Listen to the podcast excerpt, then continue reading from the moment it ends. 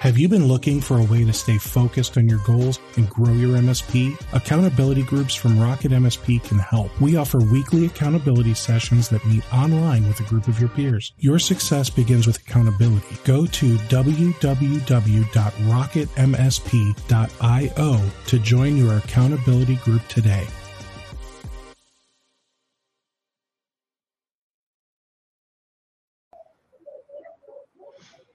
Hey there, everyone. Welcome to another episode of the Rocket MSP podcast. I'm Steve Taylor, your host. Today I'm joined by Ken Dwight, the virus doctor. Ken, how you doing, sir? Great, Steve. How are you? Oh, what am I hearing? I just started getting myself in my ear. That's because I had the YouTube page open from earlier when I was sending it out to a few people fixed. I didn't hear it. well, yeah, yeah, I was just coming through my my headphones because it was on my computer. So, uh, Ken, we're going to talk about something a little different for me today. Um, so, I like to focus on, you know, managed services, automation, efficiency, um, doing, uh, getting paid as much as I as I can for as little work as possible, right?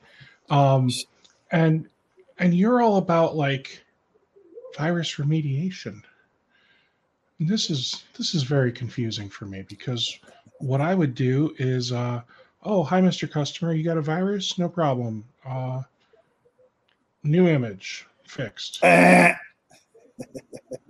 why not? There are times that that could be an appropriate response, but in my experience, uh, it mostly a is not necessary, and B could create a lot of additional problems, uh, some of which might be unrecoverable. Especially in the case of a, a, small business or a home user that doesn't have all their stuff backed up. They may have some applications they couldn't reinstall, or they're written custom, and the person that wrote them isn't around anymore. Uh, it just it opens a whole can of worms if, if you start off with, in, a, in effect, a new computer out of the box. So uh, and I say it's it's rarely necessary in my experience, but it's like so many other things. There's not an absolute black and white. There are times that wiping and, and reloading would make sense. In my opinion and experience, that's typically the large organizations that have regularly maintained image backups of the whole system. But if you're talking about going back to what a computer looked like when it first came out of the box, getting all the updates, reinstalling all the applications and all the settings, the data and the folders, and on and on and on and on. Uh, that's a good way to burn hours and hours and hours you can never bill for and lead to other problems along the way. And the client will never speak to you again. Got it. Okay. So um, I, I think that what you're saying is true. There, there are some things that are on these computers that you can't just walk up and you know reimage it and walk away and everyone's happy because you're right that's that's not a that's not a win-win that's win-lose at best right? You know the customer's unhappy but maybe i got paid right? So um once. I, yeah once and then never again. So why couldn't i just um kind of take inventory of what's on the computer run a FABS auto backup, and then run an image. That's fine for the data and the settings, but what about the programs? FABS doesn't do the programs. It doesn't, but so so you got to think though. This is you know this is Rocket MSP, right? So we're we're here talking about managed service providers, and managed service providers um, typically aren't supporting end users like consumers. You know, they don't want to fix grandma's computer. They want to fix the CEO's computer or the engineer on the floor's computer. Um, those computers typically are running software that we have already kind of, you know, surveyed, scoped out, um, have a have a decent understanding of, or at least know how to reinstall it. If if one of our clients, one of our end users has like custom software on the computer, we should know about that and we should know how to basically get that back on. If this is software that, um, you know, they they're not in business anymore, or it was custom written by one of those like access database pros and and and maybe they retired or got hit by a bus or whatever right um w- wouldn't we the msp have gone in taken them on as a client with a stipulation of look you know we're going to provide best effort service on uh, this software and you need to know that we need to replace that because reasons well, and, and I don't argue with that. As you know, there are a wide range of MSP requirements, qualifications, capabilities, uh, business sense, uh, ethics. And, and so uh, all MSPs are not created equal. Sure. And I agree with you that if you have, in fact, as the MSP, done all that up front, and you have probably, if you've been that diligent, you do have some type of uh, backup procedure that does involve a full image backup on some scheduled basis, whether it's weekly or monthly or, or something that wiping and reload, reloading would be a, a good viable option there. Uh, I think what it comes down to is uh, in the, the large organizations, you're going to have something like that. But in the smaller organizations or an MSP that is not what you and I would think of as being qualified to do what they're doing, uh, you, you run the risk of creating new problems. And I come back to what I said in the first place it's really not necessary with a proper understanding of uh, how to clean up malware, to detect it, get rid of it, keep it from coming back. Uh, that's a win win for everybody. For one thing, you, you get it done uh, in a reasonable amount of time. Now, when I say reasonable amount, uh, my, my guarantee for people to take my workshop is two hours or less. Uh, the actual number is usually less than an hour. 40 to 50 minutes is kind of the average uh, for a complete malware cleanup, removal, keep it from coming back type situation. And uh, uh, as you know, if you're doing it the old fashioned way, which is either wiping and reloading or running a bunch of scans. It's another real common technique that uh, a lot of less educated techs think they've they've got it. Well, I'll do a scan with this and this and this and this, and before you know it, you spent six or eight or ten hours scanning, and yeah, might have found something, might have gotten rid of it, at least gotten rid of the appearance of it. Uh, but good luck in billing for that. So, and granted, that's usually running on some machines while the tech's off doing something else. So it's not like like they're they're tied to the keyboard for that six or eight or ten or twelve hours, whatever it takes. But the client is out the use of that computer for that time, whether it's you know, it's certainly going to be measured in, hours, if not days. So uh, again, it's not really necessary with the proper understanding of kind of how these things work, what to look for, how to get rid of it, keep it from coming back. One okay. other thing that so, I'll, I'll just mention here, and kind of uh, in the way of introductory remarks, uh, as you know, the uh, a lot of MSPs out there, that is their billing model, but not their service model. They're not really managing anything. They're billing monthly and getting paid, but not really doing much in the way of, of proactive, preventive maintenance and monitoring and, and that sort of thing. And uh, so it gets back to the basic qualifications and the integrity of a particular MSP. And so a lot of what I'm saying doesn't apply to the ones that, that you and I would consider to be qualified, legitimate MSPs doing what their client expects them to do. But unfortunately, there are that that doesn't describe all of them. Okay, so let's talk about that that process that you that you say we should understand. Now, I I know you've got this um, virus remediation training course, and that probably takes days to go through, not just you know an hour or two. So this is going to just kind of touch on some topics and not really dive too deep. I, I understand that. I think they understand that. Um, so, w- like, what does the process look like? Ten thousand foot overview, bullet points. Okay, great question. Uh, first of all, uh, it was called the Virus Remediation Training Workshop for quite a few years. I actually first did it in 2009. So it's it's been 12 years now that I've been doing these workshops, and I was never that thrilled about the name. And you know, people, well, I haven't seen a real virus in a long time. It's, it's kind of a, a, techie thing to poo-poo the term viruses, but it's something that uh, the general public understands, and, and so I'm I'm known as the virus doctor. So I've I kept it in the name for a long time. But I've said all along, if you could think of a better name for this class, let me know. And in fact, last year, in fact, January 1st of uh, 2020, I did change the name of the training. It's now the Malware Incident Response Training Workshop. So uh, that's sharp. Well, thank you. It, that's kind of it's a term that I was hearing more and more incident response, and that is what we're all about. It's it's it's not uh, theoretical pie in the sky, what if, how to, whatever. It's you've got an infected machine. Now what? So in other words, my workshop basically starts at a, an infection or compromise has happened. How do you deal with it?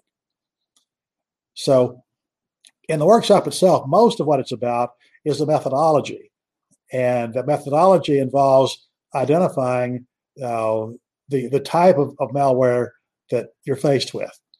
And again, a lot of what I say and, and terms I use are not uh, things that I'll take credit for inventing or being the only one that says them or, or does them, but but it's in a form that I think makes sense and works. And so overall, in terms of malware, I talk about four categories of malware. And I address them in the sequence that you need to to look at them, look for them, get rid of them. Uh, first being encrypting ransomware. If you have a case of encrypting ransomware, you're going to know it. The client's going to know it. They've got the messages on the screen. They can't access their data files. They know there's an issue. So that's what you have to deal with first. And once you've gotten past that, uh, there could very well be other malware that doesn't happen to be ransomware. Either it came along with it, or it was there all along, and the client or the user didn't know it, or whatever. And so there's three remaining categories beyond ransomware. The next one being pups or rogues. And as you know, these are programs that are just trying to get the user to buy something they don't need, whether it's a, a fake antivirus warning or fake hardware alert or stuff like that. Uh, but what those two categories, the ransomware and the pups or rogues, have in common is they're obvious, they're visible. The user knows there's something there that they need to do something about. Uh, but then you get to the third category, which is traditional malware traditional malware, viruses, worms, trojans, uh, in most cases, are sophisticated enough that they go to great extent to keep the user from knowing that their computer is infected, or even keep the average tech from knowing. Because as you know, when that malware is on that machine, the person behind it is making money. The longer it stays on that machine, the more money they're making. If they do something stupid that makes it obvious the machine's infected, then the client or the user is going to call you. They're going to get rid of it. Then the gravy train stops. So uh, they put a lot of effort into keeping the malware invisible, or at least not visible unless you know exactly what to look for and where it is and what to do about it. So, in the overall methodology that I teach, uh, that's the, the area that you typically spend the most time in because you have to make the basic determination is there uh, a traditional piece of malware involved? and then deal with it and get rid of it, keep it from coming back. The fourth category is less prevalent now than it was for a good while, but it's still a factor, and, and still see it fairly often. Is rootkits. Uh, rootkits are, as you know, deeply buried in the operating system itself. So they're even tougher to identify and get rid of in a lot of cases than traditional malware. So, point is, in the methodology, I talk about each one of those step at a time, what to look for, uh, and a step by step procedure. So, a lot of this involves what's known as indicators of compromise or IOC. I also refer to those as the hiding places as to uh, how the malware starts or how it maintains persistence. You hear the term APT, Advanced Persistent Threat. And that just implies that if the user just shuts down and restarts, then it'll come back. It's not going to go away from a simple reboot like that. And so uh, there's so many factors that come into play, and you need to be able to understand kind of how the stuff works. Now, when I say that, the workshop is not. Uh, let me just address one other thing so that uh, we'll put some numbers on, on what you said initially. The workshop itself is eight hours of hands on training. And that's normally structured in two half day sessions. I do four hours one day and four hours the, the next day.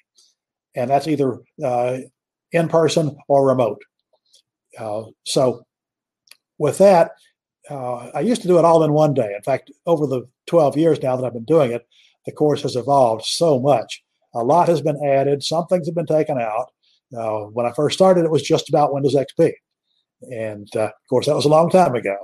And there is still some residual XP stuff in the workbook and the materials, but most of it's just there for historical reference or just in case you still have that one off uh, user that, that has an XP machine or whatever. But uh, the point is, there's so much that changes, but so much of it has, has stayed the same. So, in the overall workshop, in that uh, it's broken down into four sections. The first section is introduction. I spent about an hour just kind of laying the groundwork, talking about how malware has evolved over the years, and some of the terminology, and uh, just general stuff to kind of set the stage and lead into what we're going to talk about from there. After that, I was going right into the methodology, the step by step procedures to identify and, and get rid of the malware. But then I realized that to understand that and do it effectively really requires a pretty good understanding of the registry. Now, all of us are techs. We've been in a registry. We've we know what it's all about generally. And my experience with most techs is their knowledge and understanding of the registry is based on, well, I had a problem, did a Google search, it said to go to the registry and change this key, and they did it. So then they consider themselves a registry expert. Well, that's okay when somebody gives you a cookbook formula. But as you know, most of this we're doing on the fly. You look for something and respond to it, and, and it goes from, from one step to another. So it really requires a deeper level of understanding of the registry than what most techs, even pretty advanced techs, have.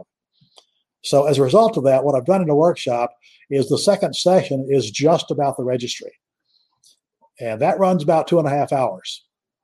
So uh, before we even get into the methodology, uh, I want to make sure that everybody has a good enough understanding of the registry to be able to, to understand what I'm talking about when I talk about these different registry keys and the types, the data types, and the things to look for, and, and that sort of thing.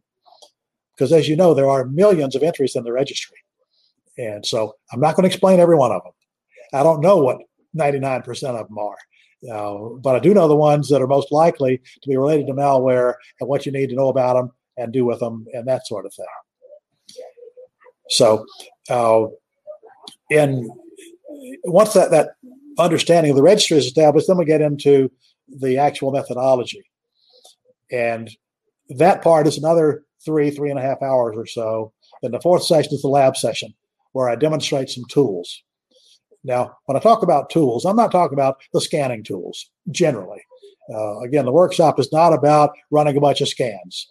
Uh, that's a, a, good way to spend a lot of time you can't bill for and may or may not be effective as you know, there's no one scanning tool or combination of scanning tools that are going to find and remove all the malware that's out there.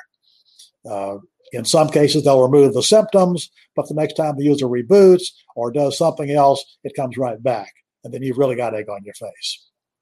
So, in the methodology, which is usually on the second day, I usually get into about the first half hour of the methodology on that first day and, and kind of get through the the overall ransomware discussion. Then I have a recorded session on ransomware that I encourage them to watch between now and, and the second day. And that's a recording of a presentation I made called Anatomy of a Ransomware Attack. And it talks about, you know, the average user looks at their screen and, they have this message about your files are encrypted, they can't get their data, and they think that just happened. Well, in fact, ransomware has happened over some period of time at least a few hours, more likely days, weeks, or even months. And so the more the tech understands about how that whole ransomware attack unfolds and what all has happened before the user ever sees any indication, or there's ever any ransom demand or any inability to access the data files, you know, then there is a definite window in there that gives the tech a good opportunity to, to catch that ransomware and get rid of it before it encrypts any data files. So uh, that's the type of stuff that's covered. In fact, in that, that video, I talk about 13 stages of the ransomware attack. and only the last couple of stages are the actual encryption and displaying the, the message on the screen. So that's about where we get to in the, in the first day of, of the workshop. We pick up the next day, uh, about 21 hour, 20 hours later. Uh, hopefully that has had a chance to uh, to percolate in their minds a little bit and bring up some questions that they have thought of right after we disconnected or in the shower the next morning or whatever. And so the second day, we jump right back into the methodology and, and go from the, the ransomware into the rogues and pups, which is usually a pretty short discussion because those are less common and less sophisticated now than they were a few years ago. And so that, that's the easiest of the four categories to deal with. Then I'll spend a good bit of time on traditional malware, uh, viruses, worms, and Trojan horses. And most of that is about the infection vectors, the indicators of compromise, things they can look for, uh, mostly in the registry. And so we actually talk about hundreds, literally something over 300 registry keys that I have personally seen used as infection vectors, and uh, how to quickly go through those and, and uh, kind of the low hanging fruit where you're most likely to find the different types of, of, of, things hanging out and what to do about them. And the fourth session is scheduled for about an hour, but actually, section three and four during the actual methodology, we kind of morph into some of the tools and techniques and, and uh, demos, that sort of thing. But overall, it's a full eight hours over two days live, plus uh, about another total of six or eight hours of recorded, including the uh, the ransomware video and some others that they don't really need to hear live. Uh, they're they can do more uh, at, at their convenience or go back and watch them again whenever they want to.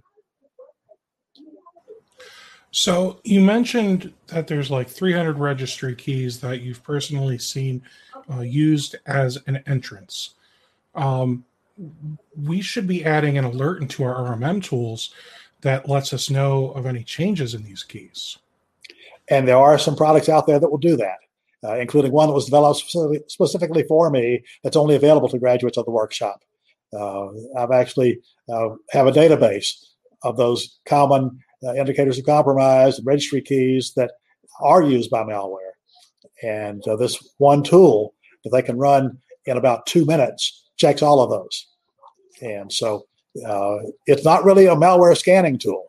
There's no scanning. It's look at this registry key, this registry key. This is what should be in there. This is what to do if it's not. And, and so that's one of the things that comes with the training is is my tool set. But yes, the, uh, in fact, I just literally about an hour ago, I, I had a, a, a Zoom meeting with Huntress. And uh, I'm sure you're familiar with Huntress. One of the the pieces they include in their product is what they call the ransomware canaries. And uh, that's looking for an early indication. Now, uh, in that conversation, just literally an hour ago, I did get some clarification on something I had assumed and I was mistaken about. The ransomware canary is only triggered once the encryption starts. So, uh, and the good news is the way they've done it, it's the ransomware canaries are designed to be some of the first files that are encrypted. Uh, so at that point, they can at least theoretically shut down the encryption process and, and uh, have minimal damage. But there are about another 10 steps before that where the ransomware is on the machine and active. It just hasn't gotten that far. So there are other tools that could look for some of those IOCs at that point and say, ah, this shouldn't be here. And whether that's uh, by triggering an alert on a particular key that was changed or some daily uh, or hourly or some scheduled check, not with a scanning an anti-malware type program, but more uh, a program that looks specifically for those registry keys that are commonly compromised, then there are uh, plenty of opportunities to detect that and shut it down before it does any real damage. But there again, it requires an understanding of how this stuff works. Now, having said that, let me just clarify my workshop is not about prevention. Uh, I'm not poo pooing prevention, uh, but I'm saying it. The starting point is you have an infected machine. Now what? And so, by definition, prevention, you're too late. Uh, but in going through the workshop and seeing how all this stuff happens, then that better prepares the tech to know what kind of preventive measures to take. Uh, things like what a huge infection vector RDP has been. Uh, the effectiveness or ineffectiveness of different tools out there in terms of anti-malware products, and you know, there are hundreds of them. And and of course, each one. So if you use our tool, you don't need anything else. And we all know that's not accurate. Let's let's put it that yeah, way. Yeah, I I think they all say that, and um, n- none of them are telling the truth, except maybe tools like ThreatLocker, where uh, it doesn't trust anything and it's it's a whitelisting app, and you have to approve the use of an application to run.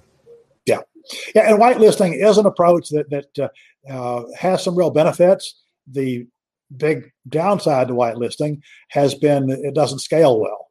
Uh, so if you're talking about a, a single user and a PCmatic, uh, then yeah, once they've approved certain things that, that PCmatic didn't know about by default, uh, then they're okay. But if you're talking about an MSP client with hundreds of desktops uh, and, and, different departments doing different things with different programs, uh, traditionally a whitelisting approach uh, turns into uh, more of a hassle with the, the false positives or whitelisting legitimate programs. And there's ThreatLocker and White Cloud uh, are a couple of similar products in terms of making the whitelisting more scalable. And I frankly don't have firsthand experience with either of them, and so I don't know all the details.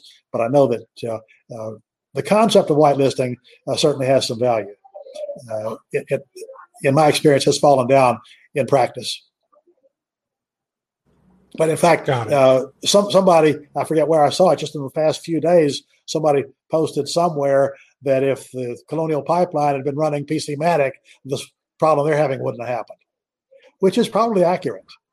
Of course, generally speaking, when when any organization has been hit by ransomware, if they were doing everything they should have been doing and knew how to be doing, and their MSP had suggested they do or encouraged them, uh, most of these wouldn't have happened in the first place. All right, so let's talk about how how do we know other than I'm, I'm, trying to figure out the right way to word this. So if we've got our antivirus and it says it found a virus and it quarantined it, cleaned it, got rid of it, whatever, in your opinion, we don't even need to go through your steps because the software did its job and it prevented the situation, correct? No. Uh, in my opinion, that's when you really need to go through my steps. Uh, because there has has been a piece of malware that was so poorly written and so uh, so trivial that the anti-malware product picked up on it. And uh, most of the significant malware and ransomware we see these days, these these people are they're making big bucks. And before a piece of malware even goes out there these days, from what I would consider a serious malware organization, they have run it through all the anti malware programs. There are services out there that will say, send us your malware and we'll put it through the different anti malware programs and see which ones catch it, which ones don't, and how they caught it and what you can do to keep it from being caught next time. So that if, can't be true. That is absolutely true. I'm surprised okay. you're not aware of that. I'm not, to be honest. I didn't think about that. I don't go looking around what uh, what all's available on the dark web. Um, I don't. I, I haven't. I haven't had any interesting conversations with uh, too many security vendors lately about this type of stuff. I'd I'd love to get like Huntress and Sophos and and all these other guys on here so we can just talk about what what are they seeing happening in, in today's security landscape and all that stuff? Um, i just you know they're on the they're on the to-do list. They're on my hit list if you will of of vendors i still need to reach out to. Um all right so if if our virus antivirus or antimalware endpoint management whatever if it detects something then we really need to go through your steps. Yeah if it doesn't detect something, how do we know that there's a virus then? How do we know we need to go through your steps? that's what I talk about in the workshop. Uh, uh, the fact that, uh, again, of the four categories, encrypting ransomware and the pups and rogues, the user's going to know, you're going to know that that's not uh, not an issue. But when you get to the traditional malware, uh, the first step in there is making that determination: is there malware present? And so that's a good bit of what we talked about in the early part of that session three of the workshop is making that determination, what to look for, how to know, uh, and some tools you can use. Uh, Process Explorer has, and some of this is not very well known. And there again, some of the things I talk about in the workshop, I'll, I'll put it this way: anybody that goes through this workshop is going to know a lot of what I present in there because uh, it's again, some of the stuff hasn't changed in all these years, and, somebody's been doing it for a while. Uh, they're going to say, "Oh yeah, I know that," but then if they listen carefully, they're going to hear a twist on it they haven't thought about or haven't seen before. And in some cases, that's something I discovered on my own. In some cases, it's something I saw in a Huntress webinar or in talking to another tech that, that had a similar problem. And so, to me, that's one of the biggest problems that we as techies face. There is such a common tendency for techs to think that they know everything and nothing ever changes. And I literally have some people, and I don't even try to, to sell my, my training to these people, but I, I can spot them right off. The ones who are doing the same things today they were doing 10 years ago, the same way with the same tools. And those are people I don't want in my workshop because they're not doing their clients a good service. And I forget how I got well, off. Why wouldn't tangent. you want them in your workshop? Because don't you want them to do it the right way? I do, and they're not going to. Uh, they're they're going to come into it with the mindset. I already know everything, and my boss said I got to go to this workshop, and, and so then if they if they keep screwing up, that's going to make me look bad because I say, well, I went through Ken Dwight's class. I've got the piece of paper right here that says so. So I don't need that. All right, so so I asked you, how do we know a computer is infected? Um, when the the antivirus doesn't detect anything. And and you gave me a non-answer because you, your answer was oh you'll learn that in the workshop. But, okay we're not I in the workshop. We're in, yeah yeah no I, I, apologize. I did not mean to, to phrase it that way. Uh, what what i gave was the beginning of an answer. Uh, because uh, depending on the particular type of, of mal- malware that you're dealing with uh, we talk about these these different registry keys and uh, the the persistence mechanism, which in the old days, the way that malware got there there in the first place was with an entry in the run keys. And the run keys are what you see in msconfig or the startup tab uh, of Task Manager in the later operating systems. And so I take you right into those run keys, where they are, what they look like, what they do, and and symptoms that are typical of malware. We go into uh, the different you know, parts of the registry, like just the Win logon subkey under HKey local machine. There are at least a dozen different infection vectors I've seen in there. And so I talk about what to look for there, including some that look very normal and and and and straightforward. You'd kind of just not even give them a second thought. As an example, without having regedit open in front of me and showing you uh, exact indications, let's say that uh, in the run keys. And I'll just assume that you and, and the typical MSP tech watching this uh, knows what a run key is. But that uh, is a program that's going to start up automatically at startup time, either at Windows Start or when that user logs on. And the format is on the right hand side of the screen, you've got the name of that entry, then the data type, then the content.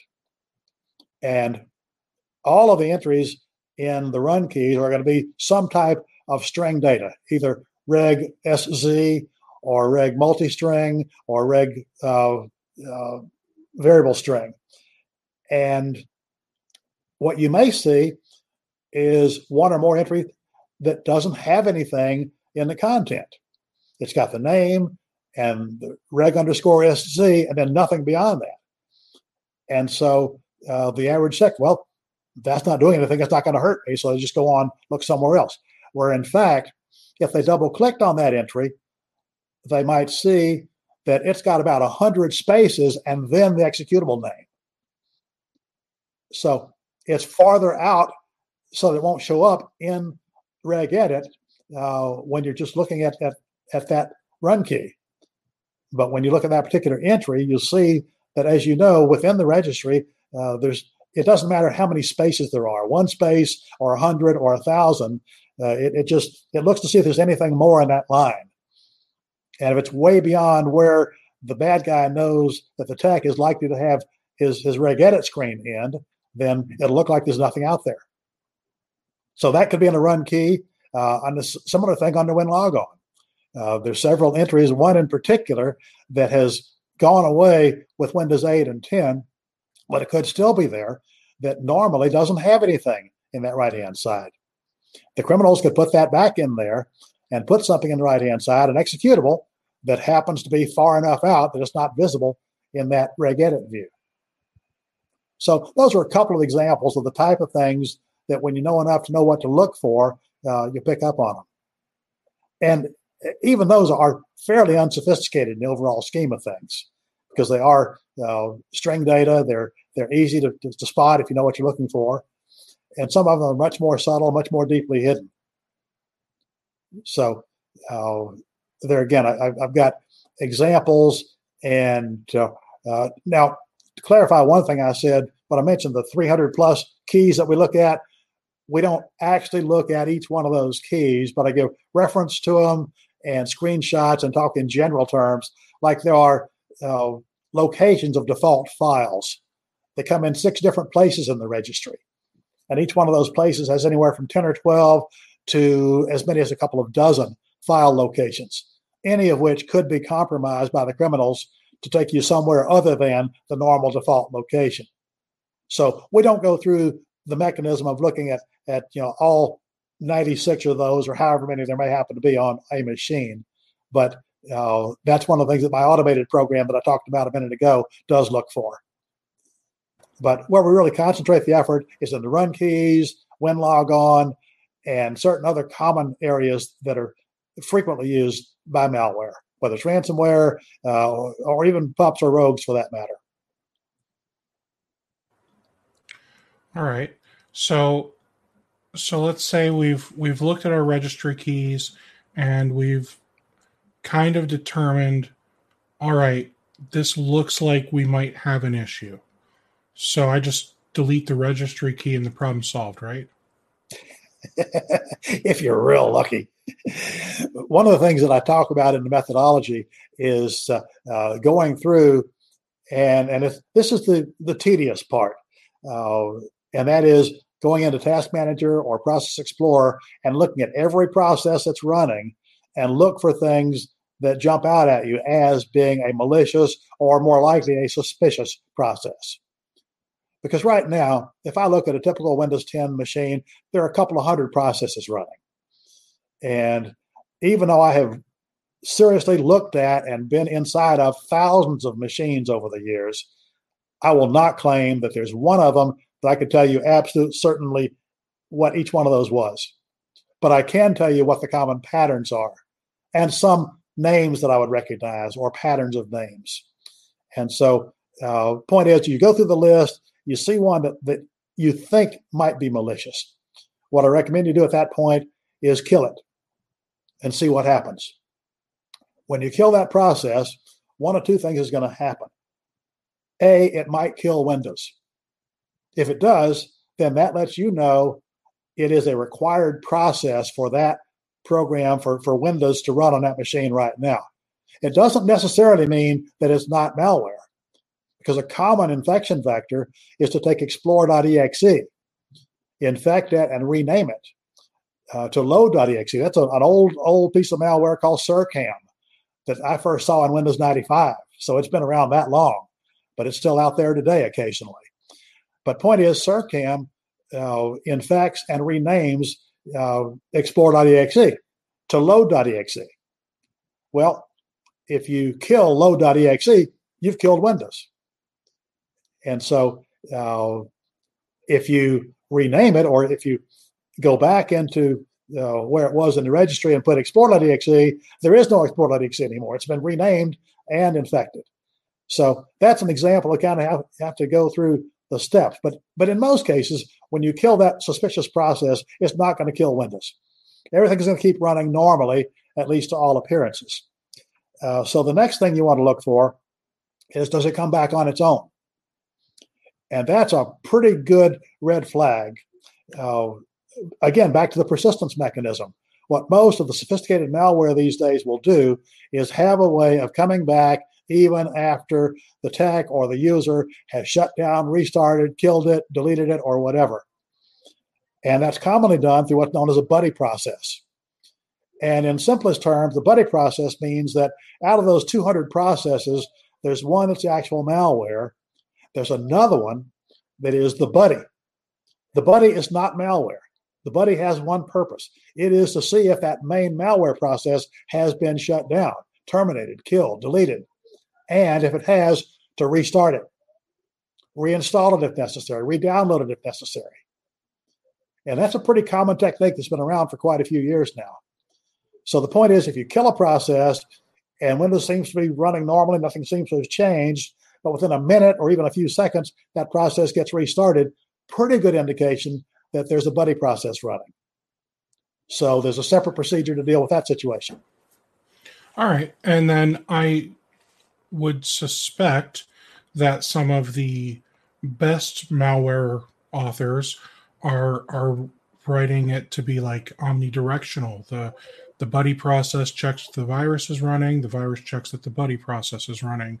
That way if you try and kill the buddy process first, then kill the virus program, it'll bring back the buddy process before you can kill the virus program. I have not seen that uh, be the case yet, and that's why in the the actual methodology I teach to identify the buddy process, kill it first, and then kill the malware process and get rid of both of them. I've never seen them come back. Well, for you virus writers who watch this, now you know what you need to do. well, there's another twist on it as well, and it's something that's not nearly as common, but I have seen three-way buddy processes.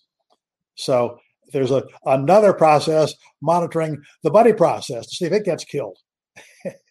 so I've only seen that a time gotta, or two. But, I've got to uh, say, I've um, I've had plenty of viruses with uh, with buddy processes. Never had a three way. I, I think I've seen two of them over the years. So it's it's definitely not something you see a lot of. It's like a unicorn. Almost, but one thing I preach from the very beginning is uh, some of the stuff in the workbook, for instance, I haven't seen in years, but you can never count on anything being gone forever. Uh, some of the infection vectors that were in the AutoExec.bat and config files, I still have them in my workbook because somebody some days would say, "Hey, I bet they wouldn't think to look here." Uh, so, uh, nothing you can never be sure that any any technique or approach or infection vector is gone for good. Any of them could come back anytime. All right. So we've we've identified a registry key, we've identified a process and maybe a buddy process or two or three or however many. Um, so we delete the key, we delete the virus executable, we delete the buddy process or processes. Problem solved now, right? Uh, yes and no. In fact, uh, let me just, uh, I want to refer to something and uh, let's see.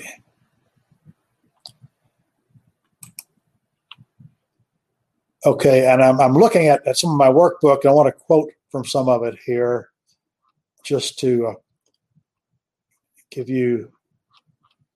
Uh, so, to clarify, are you quoting yourself? Yes. uh, but sometimes what I say in, in print is more eloquently worded and, and more carefully refined than, uh, uh, than what I'd say off the top of my head what I'm looking for is when I get into the you know, traditional malware.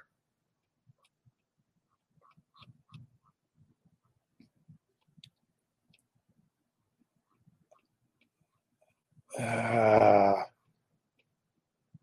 Okay, well, of course, I'm not finding what I was looking for. But I talk about the stages of, uh, yeah, let me go back. And I made it a point to have this at my fingertips.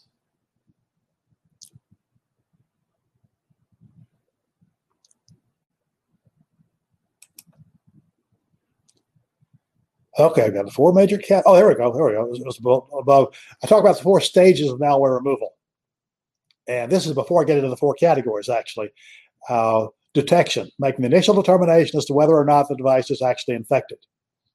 Identification, and that is not necessarily the exact uh, name of the of the malware, but more categorizing it, figuring out uh, which one of these categories it falls into. Then neutralization Neutralization is stopping it from doing what it's doing, and that's that's how far we've gotten right now. That's the third part, the third stage of malware removal, and then the fourth stage is removal, uh, where once it's actually neutralized, not doing anything, then uh, remove it. Now, the first part of that will be the actual executable. Delete it or rename it or do something else with it so that it won't run anymore. But the reality is that in most cases, uh, there are a lot of other associated files, whether they're DLLs or VXDs or 386s or additional EXEs, other subfolders, that sort of thing. There's a lot of other stuff that comes along with it.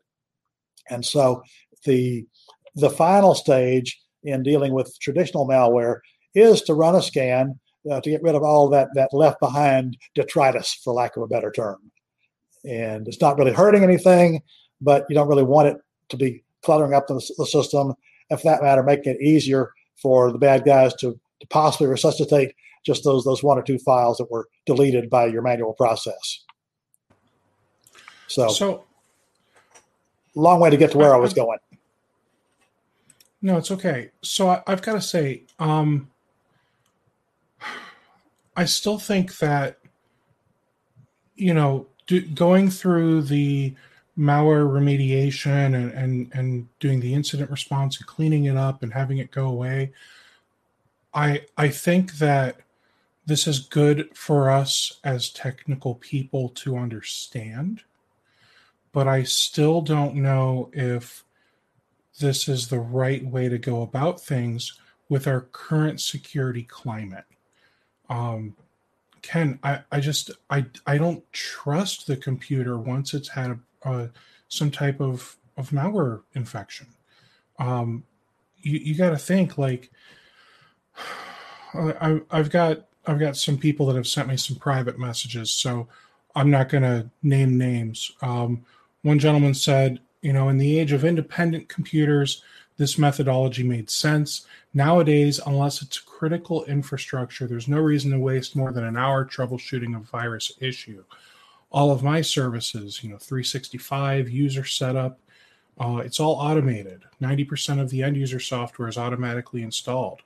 Only things that are not automatically installed is software that's typically over a gig in size. Um, additionally, it's it's hard to fully trust a software system with a known compromise in today's day and age. If the virus was able to get past a modern AV, it is highly likely that it, uh, it there will be lingering trace issues or other time released items that are dormant. Uh, can it be trusted in production? No. So that that takes what I'm trying to say and, and very eloquently just puts it out there for people. I I just don't know that that doing this type of stuff as an MSP makes a whole lot of sense. Um, you know doing this for a for a consumer computer you know for for grandma's computer with the virus or you know your your cousin who just wants you to help them out in a bind yeah sure absolutely but you know we're if we're talking about the the law firm or or your CPA firm that are that are a great client of yours and paying you thousands of dollars a month for you to make sure that their computers and, and network and everything are safe. I just don't think this is the way that we should be doing it these days? Well, there's several pieces to that that I'd like to parse and and and uh, uh, talk about individually. For one, I am in complete agreement that it does not make sense to spend, and I'll say more than two hours on on going through this procedure or cleanup. But again, the average time that it takes to go through this whole procedure is well less than an hour. 40, 50 minutes is the average. And there are plenty of cases where in five or 10 minutes, uh, you can get the com- computer completely clean, functional, and uh, uh, and usable from that point on. So, but yes, if you're talking about uh, the time it takes to go through a traditional malware cleanup, uh, once you get past two hours, uh, you're eating it. Uh, the client's not going to pay you more than two hours of, of time for, for any type of malware cleanup. But the other thing that I think is maybe even more important than that is that let's say you wipe and reload. Once you've done that, that computer is back in the same condition it was in before it got infected successfully that last time around. So, unless you figured out uh, what kind of IOC there was, what kind of indicator, what what kind of foothold they got in there, then you're just back at the same starting point, waiting for the same hap- same thing to happen again. So, the point is, it requires for you to keep that machine from getting infected again. You got to understand how it happened where the infection was, and and going beyond that, especially in the case of ransomware. Well, that's a whole different subject. But uh, you, you got to figure out, you know, how it got there and what you can do to keep it from happening again. And whatever you had before didn't work. It got infected. It got encrypted or hacked or whatever. And so, uh, yeah, you've got some temporary relief by reimaging it to what it was yesterday or last week or, or whatever, but you haven't really solved the problem. Well, and and when I would reimage, I would reimage to like not a backed up version of the computer. I would have like here's a generic image for XYZ client for this department, that department, et cetera, et cetera. And and it's got, you know, Windows, the software they need, you know, that type of stuff. And it's otherwise it doesn't have data it doesn't have a user profile. It is just a base image. Um, and and what I what my argument is, it's not about the time. You know, like I, it doesn't matter if it's five minutes, ten minutes, two hours, ten hours. It's we can't trust the machine. It's been infected. And now, can we confidently say, I am 100% certain that this machine does not have a virus on it anymore after I go through um, all the steps. Even if I take your workshop, not not just watch this video. Let's say I take your workshop, I go through it, and then I, I run a computer through all of those steps. Can I say 100% that that computer doesn't have anything hiding, lurking in the shadows? I think, as you know, there's no. there's no 100%, but I will say that it would be be very unlikely that there's any remaining trace uh, after you, uh, you go through the, the whole methodology that, that I teach. Now, again, uh, the, the scenario you described, uh, I would not argue against that. If, if you're in a situation where you have a generic image that everybody in a large organization has the same thing and all that's different is their data, their user profile, that sort of thing, then I don't disagree that wiping and reloading in that situation uh, is not a bad approach. Uh, and it may be the quickest. And that's kind of the standard in large organizations. But again, with the small MSPs and, and the, the small shops, the mom and pops, the home users rarely have that. Or in a lot of cases, they may think they do. And uh, when it gets right down to it, they really don't. So if they have that where, where everything is, is that cut and dry, that straightforward, then sure, wipe and reload. But my experience has been that the, the vast majority of MSPs, uh, smaller ones anyway, don't provide that level of, of backup capability and, and recoverability. Sorry, I just realized how dry my mouth is. Um, all right, so tell me this: if if I were to take your course, am I going to like figure out how this virus got onto the computer? because I don't know that the problem is ever truly solved unless we know how it got there. Was it emailed to them? Was it, you know, user manipulation? Um, or or was it something that they downloaded some crap they shouldn't have, maybe from BitTorrent or whatever, or they're going to websites that are not really work appropriate or whatever, right? Like, how did it get there? How do we know it's not going to come back? Well, the short answer is we don't. And again, the workshop is not as much about prevention and uh, all the stuff. I mean, people hopefully already know about the danger in email attachments and clicking on links and, and that sort of thing. Uh, unless you are in an enterprise type environment or a large uh, hardware software configuration where you have a lot of logs that you could trace all this stuff back, that's usually just kind of nice to know stuff. But if you can you know, recognize where the actual indicator of compromise is and keep it from coming back, then you solve the problem. So uh, I'm not not trying to downplay the importance of the reverse engineering, the forensics, the disassembling, and, and that sort of thing. But that's where you burn up a lot of time that is important if you're talking about an enterprise situation or a uh, an organization that has cyber insurance and they've got to figure out all that and justify the claim or deny it or or that sort of thing. But it's it's typically not as big a concern for the people that I'm working with as solving the problem. Now, in the course of solving a problem, then uh, you see where the IOC was, and if something like that comes back again, then you've got a better timeline on well, what's happened since we got it back here. Did you you, know, you go look through their emails or look through their downloads folder or, or, or whatever logs they have on their firewalls or their server or there are places you can do some fairly rudimentary uh, backtracking to see where they might have gotten the infection. If it's RDP, then that's pretty easy to spot too. So, you know, once you know so kind of what the options are, then it, process of elimination will help. Uh, and I and I can appreciate that, but I I think that we we right now are and and I just I just want to be clear like I I like Ken I you know I'm not I'm not here trying to like crap all over Ken okay guys? So this is this is us hopefully having a kind of friendly debate. Yeah. I'm and and I'm coming from the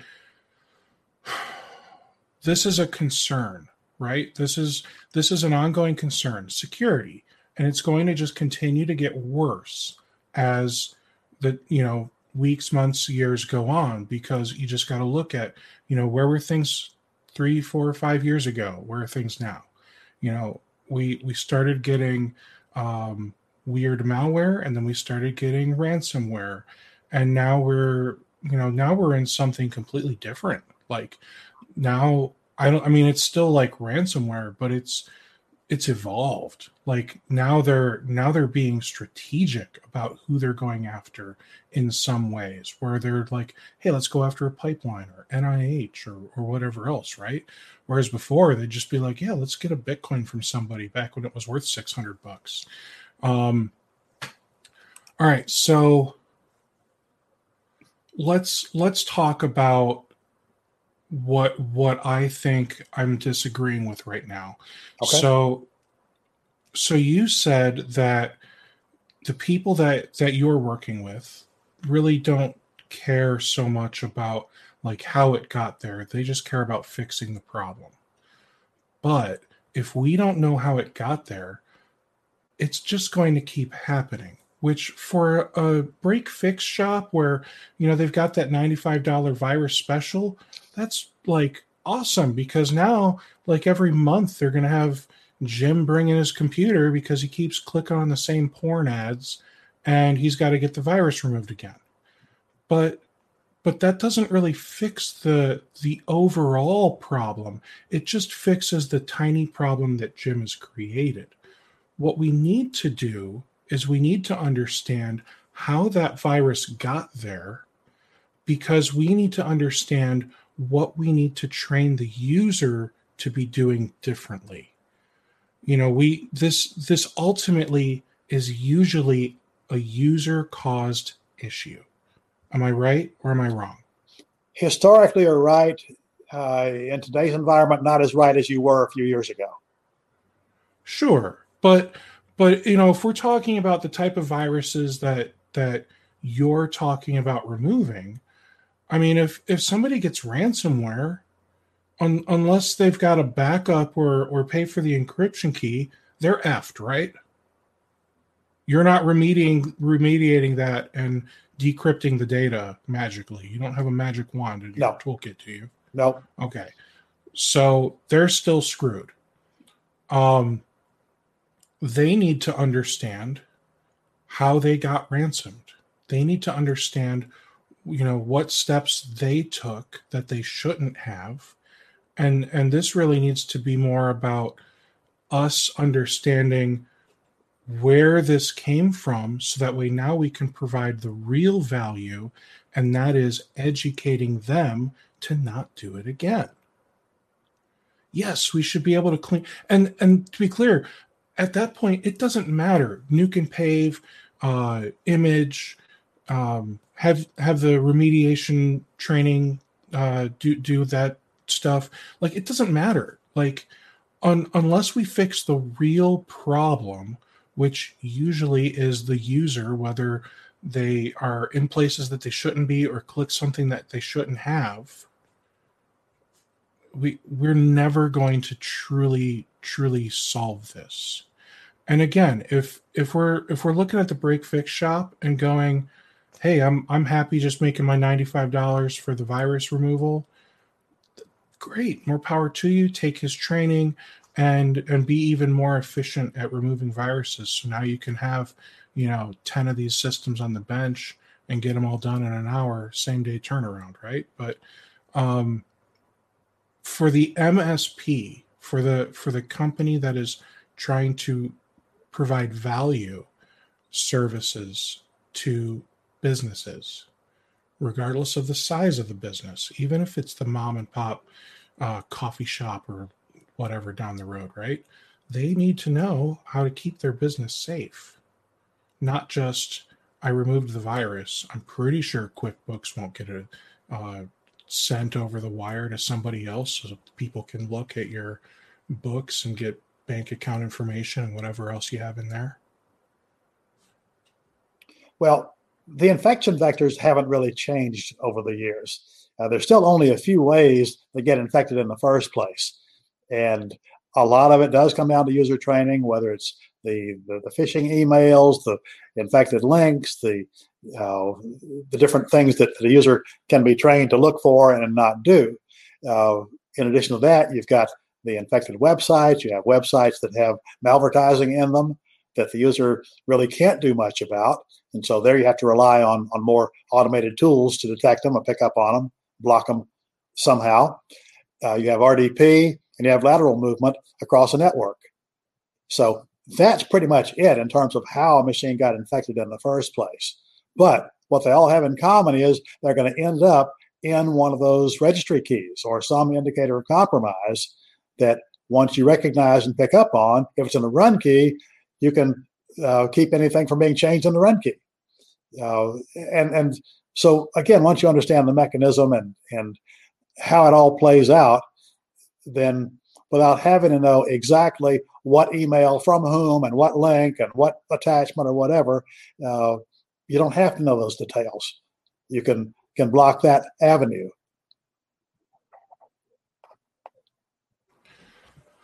Got it. Um, I think that you know we we kind of touched on the fact that this isn't you know what what your course does is it doesn't really talk about the prevention it talks about the remediation and i think um, uh, you need to use like the modern security solutions like you know whether that's you know you installing huntress and sentinel one or sophos what whatever you're going to use right you're going to have something on those computers. And you might even have some type of uh, EDR MTR type solution service, whatever. You might have a SOC SIEM where you're collecting logs and you're you're really being able to look and see everything that's happening on that machine to to kind of be able to pinpoint um, how how this this infection got there.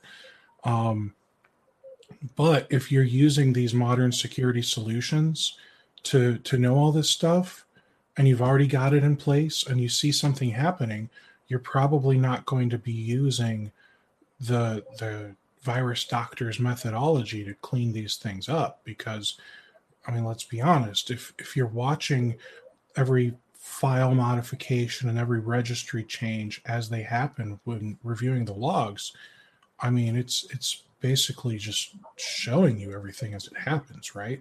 Yeah. Good luck with that. Yeah. Tens that? of thousands of incidents.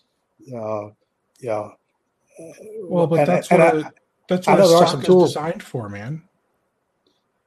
Well, I know there are some tools out there that will help go through those logs and, and pick out what really matters.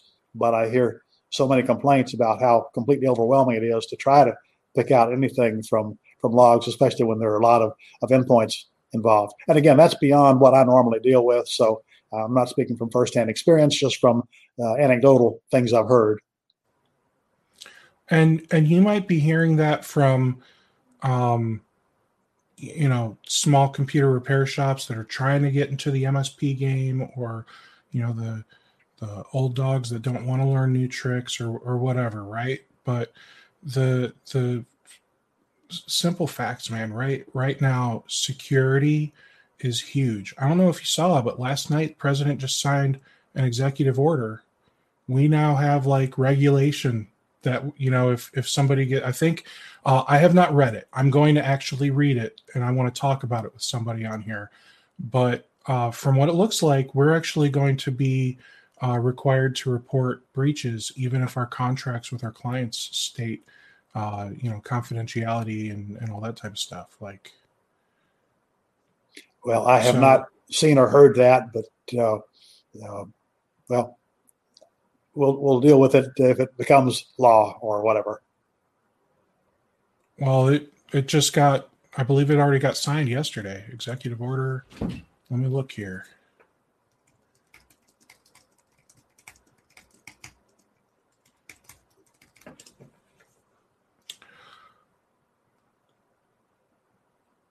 Uh, President signs executive order charting new course to improve the nation's cybersecurity and protect federal government networks. Um, and it, it mentions, I'm, I'm looking at the statement right now on the whitehouse.gov website. It mentions by name SolarWinds, Microsoft Exchange, and the Colonial Pipeline incident.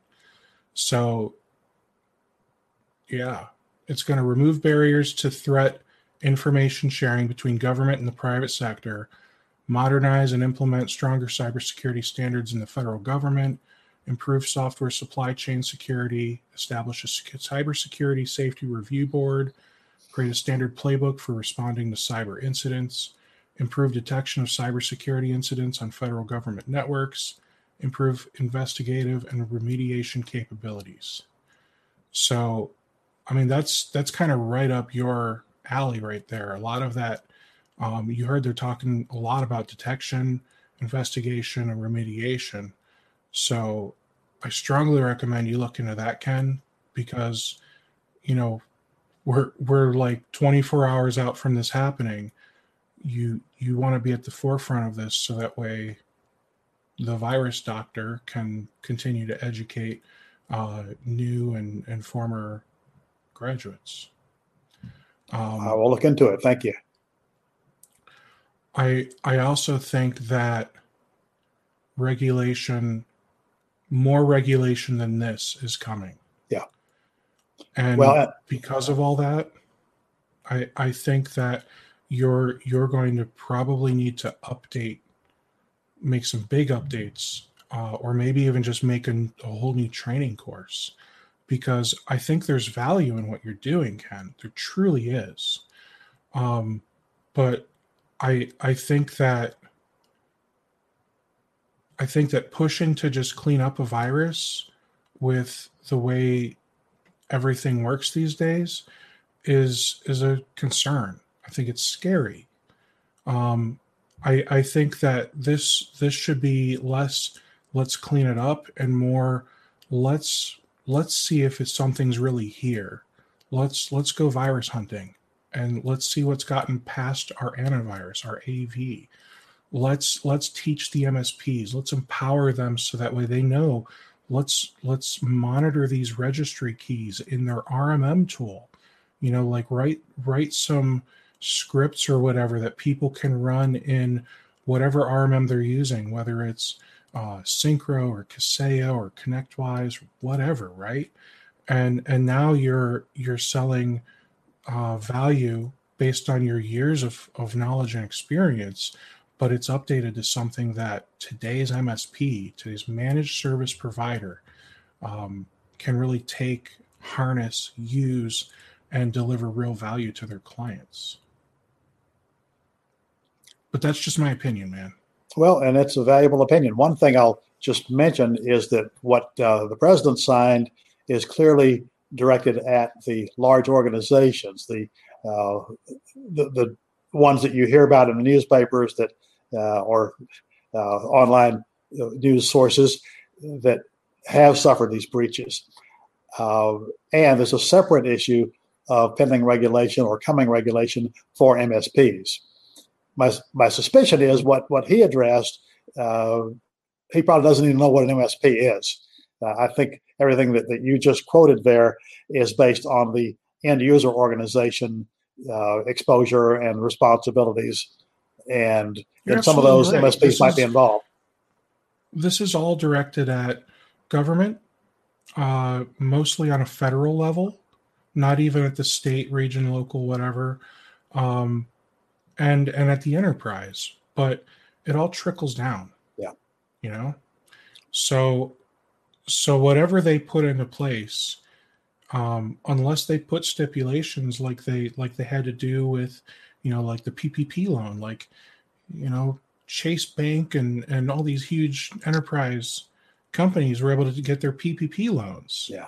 And then and then when they re- rolled it out a, a, second or third or whatever time they were like all right well clearly we did this wrong the first time and now you you can't have more than x dollars in revenue or whatever they did right? So unless they say like this only applies to businesses with x dollars in revenue or higher like it may apply to everyone. It might just be a blanket new cybersecurity rules deal with it. Yeah. And and until we read the order i i'm it's all speculation right? Yeah. Um, and in fact i will probably when when we're done with this i'm going to reach out to dave sobel and say hey executive order when can i get you on we need to talk about this yeah and as you know dave is a good source for information like that and about how msps mm-hmm. are, are being potentially regulated and and uh, uh, licensed and taxed and everything else yes Ken, um, I know that it, you know, it feels like I probably beat you up a lot here. Ah. Um, I, I love you, man. I, I truly wish the best for you and, and what you're doing, which is why I gave you like, just take that idea and run with it, man. I'm not looking for royalties or anything like, like seriously, if you think that there's going to be value in you offering that type of service, do it because I'm all about doing whatever it takes to uh, help MSPs, not not just like the little break fix shops, but but actual MSPs mm-hmm. too, um, with with improving their cybersecurity knowledge, and again, knowing all of this stuff about the um, the registry and and all the stuff that you're training, uh, everything that leads up into, all right, let's go fix the problem in the labs. All of that is amazing information that I think everybody needs. Um, but it, as as soon as we get into, all right, I've remediated it, remediated it, and now we're done. That that's the part that scares me, and that's the part that I think maybe we just look into a little bit further and and make sure that this is truly the this the case because well, I'm, I just don't trust anything in today's day and yeah. age, man. I don't even trust my mom. and I'm sure it's mutual. Uh, uh, and one thing that I, I realize is I, have kind of downplayed, well, not kind of, I have downplayed the prevention aspect. Uh, what I generally say is that starting with uh, you're infected, now what? You know, you kind of back into seeing how this stuff happened. And so it's, you know, I, I don't lead with that, but when you go through seeing all the IOCs and all the different techniques and that sort of thing, then it, it kind of you automatically understand. Well, if I had if the client had so and so, whether it's you know, hardware, software, procedure, training, or whatever, uh, then uh, the result would be prevention. But it's not not what I emphasize. So I probably need to change that emphasis. Got it. Well, Ken, seriously, thank you for coming on here so we could we could have this discussion. I think that even though the little bits that I got from you with just knowing that like yeah, there's there's you know a few hundred places in the registry that I always know to look and this is what this type of key means and when log on and, and things like that. Like I, I, learned something today, man. So so truly well, thank good. you. Well, um, before we before we go, I, I do have uh, one thing that I, have kind of alluded to, but uh, I'm ready to to show you firsthand. Let me go back to. Uh, I've got a particular page for my workbook that I'd like to share. So if I go ahead and just click the share button. Uh, yes, sir. Okay, and. Uh,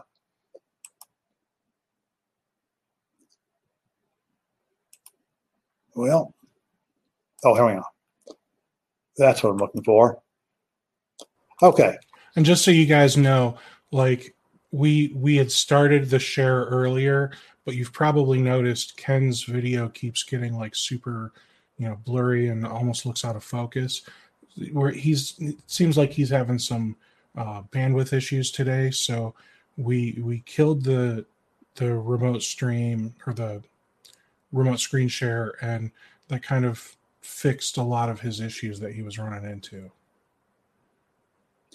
Okay, so, so I've mentioned for you. Okay, are you seeing my screen now? Yep. Okay, uh, I've mentioned several times that the actual process, start to finish, uh, takes less than an hour, and it could be a good bit less. This is a a quick, uh, quick and dirty first step that could uh, identify and get rid of malware issues in less than five minutes. And I know that uh, you and, and uh, all the MSPs that are watching this recognize Process Explorer. Uh, you may not recognize some of the way I have mine configured, but uh, in a fairly recent update, I say fairly recent, in the last few years, uh, Mark has added the option to have a column here for VirusTotal. And so I've added that uh, along with a little bit of customization of the actual columns here. But the point is, this will look at every process and submit it to VirusTotal and see what its analysis is. And I sort on that column so that uh, these first three are the only ones that are non-zero. In other words, out of the 73 or 74 different sites that, that it's testing or that's asking about these processes, all the rest of these get a green light. They, they're not showing as malicious. And so anything that is uh, shown as malicious will be at the top of the list. In this case, it's three false positives. But the point is, uh, anything that really is malware, especially if it's been around for more than a few days, it's not going to be one or two or three out of 72 or 73. It's going to be 13 or 27 or 58 or some much bigger number. So, point is, once you have. I'm curious because I don't think I've used Process Explorer in a long time, so I just don't remember. What is the difference between the blue and red highlighted apps? Well, is one like this is a Windows built-in app, and the others yeah. aren't. Or in general terms, the blue indicates that it's a uh, well, the the pink background indicates that it's a supervisor state. It's part of the operating system or, or running as an extension of the operating system and, and the blue is application state. So generally, when you sort by process, uh, well, the default, you see mostly the, the pinks at the beginning and mostly the blues at the end. And those aren't absolute definitions. There's some that are blue that are actually uh, working as part of the operating system. And there are actually over 10 different color codes used. Uh, in fact, there, there's one that's used to help you identify a buddy process. So a lot of good stuff. He's made a lot of improvements over the years, even after he sold out to Microsoft. In fact, it was actually updated three times last year. So uh, it, it's it's still uh, it's not getting updated and improved as much or as frequently as it was in the early days, but there's still some good stuff. So uh, again, just Very at a glance, if, if you sort by the VirusTotal column and look for anything non-zero, then if everything shows up false positives like this or zeros, then you can be about 95% sure that that machine is not infected unless it's a rootkit or something in the hardware and in the firmware. So that's where we get into the, the not 100% area. But uh, uh, if I just want to see a quick and dirty uh, first glance at where problems might be, uh, that's something I'll frequently do and anybody can do for free. All right. Well, Ken, seriously, thank you for being here. Um, if you guys are interested in checking out uh, no longer virus remediation training, it is malware incident response training. Um, you can go to thevirusdoc.com and he's got that like right at the right near the top center blue box. Uh, you can click read more and you can get signed up to do that. Um, is uh, the online remote whatever version that you do is is that um, like something that's scheduled or is that pre-recorded? How do you do that? None of them are pre-recorded. Uh, they're all done live and i normally schedule three workshops per month and uh, okay. they're usually on tuesday and wednesday in fact almost always on tuesday and wednesday and four hours each session uh, one of them i schedule for in person here in my office in houston the other two are online at different times of day. And so I schedule one from noon to four each day, Central Time, uh, which is good for uh, most of North America and the UK or, or Europe. Uh, then I also schedule one for six to 10 in the evening, which is good for mm-hmm. people in the US that have a day job or don't want to take prime time away. You know, most of us are night owls anyway. And uh, so that's why I first started scheduling those. Then once I did, that's when the Aussies started signing up because of course six o'clock in the evening here is nine o'clock tomorrow morning down under. So uh, that that's the general schedule. So in a normal, uh, when you look at that page on the website, uh, there normally will be three or four scheduled workshops over a period of a month. And I also do private workshops. If, if uh, uh, typically, if it's an MSP with five or more techs they need to train, then that would be more appropriate for a private workshop which could be scheduled based on their availability and preferences. Very cool. Well, well, Ken, um, thanks so much for being here. Um, for those of you watching live, thank you so much for doing so.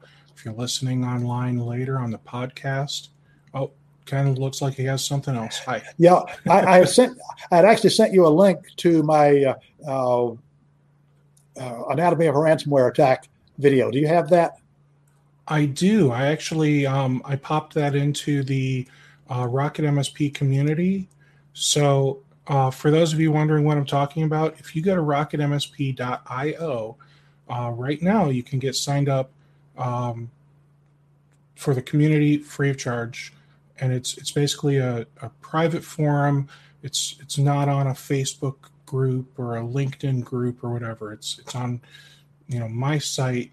Uh, and we don't have to worry about the Zuck, uh, you know, removing stuff or, or whatever. Just just play nice. That's all I ask. So yeah, if you go to the Rocket MSP community, um, you you'll get access to that that video, the uh, anatomy of a virus attack, a ransomware attack, ransomware attack. Um, but that's uh, I believe is that something that you normally let people watch? Is that is that like a public no. one? Okay. Uh, it is normally for my alumni only, but I did make that available to, to your people. Uh, it was recorded in November, and uh, here we are in May, and so uh, there's some information that's a little bit out of date in terms of the number of ransomware families and, and ransom amounts and stuff like that, but the concepts haven't changed. Well, thank you very much. So, yeah, check out the the Rocket MSP community, which again, just go to rocketmsp.io and uh, you can get signed up right there for the community. It is free to be in the community, and it's a, a really cool forum for uh, MSPs to talk. Vendors can join, so feel free to pop in there yourself, Ken. It's totally cool. you. Just you know, don't don't go in there selling stuff to people. Just be helpful. Yeah. All right. Well, thank you for the opportunity, Steve. It's been fun. My pleasure. It's it's been great having you on. I, I always enjoy talking to you, Ken. Thank you. I'll appreciate what you do.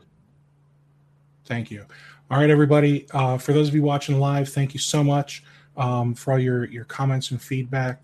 And for those of you listening later, um, feel free to head over to anchor.fm slash rocketmsp.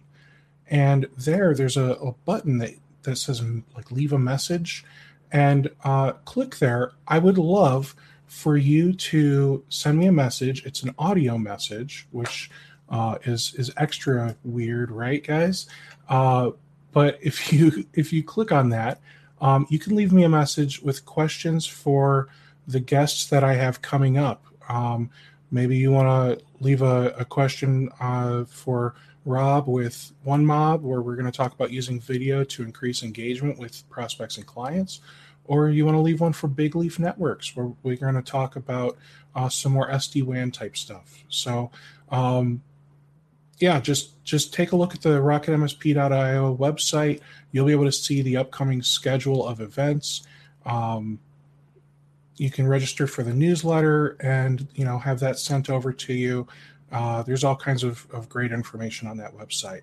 Uh, all right, I've I've talked enough. Thanks so much, everybody. Uh, I will catch you all at the next episode.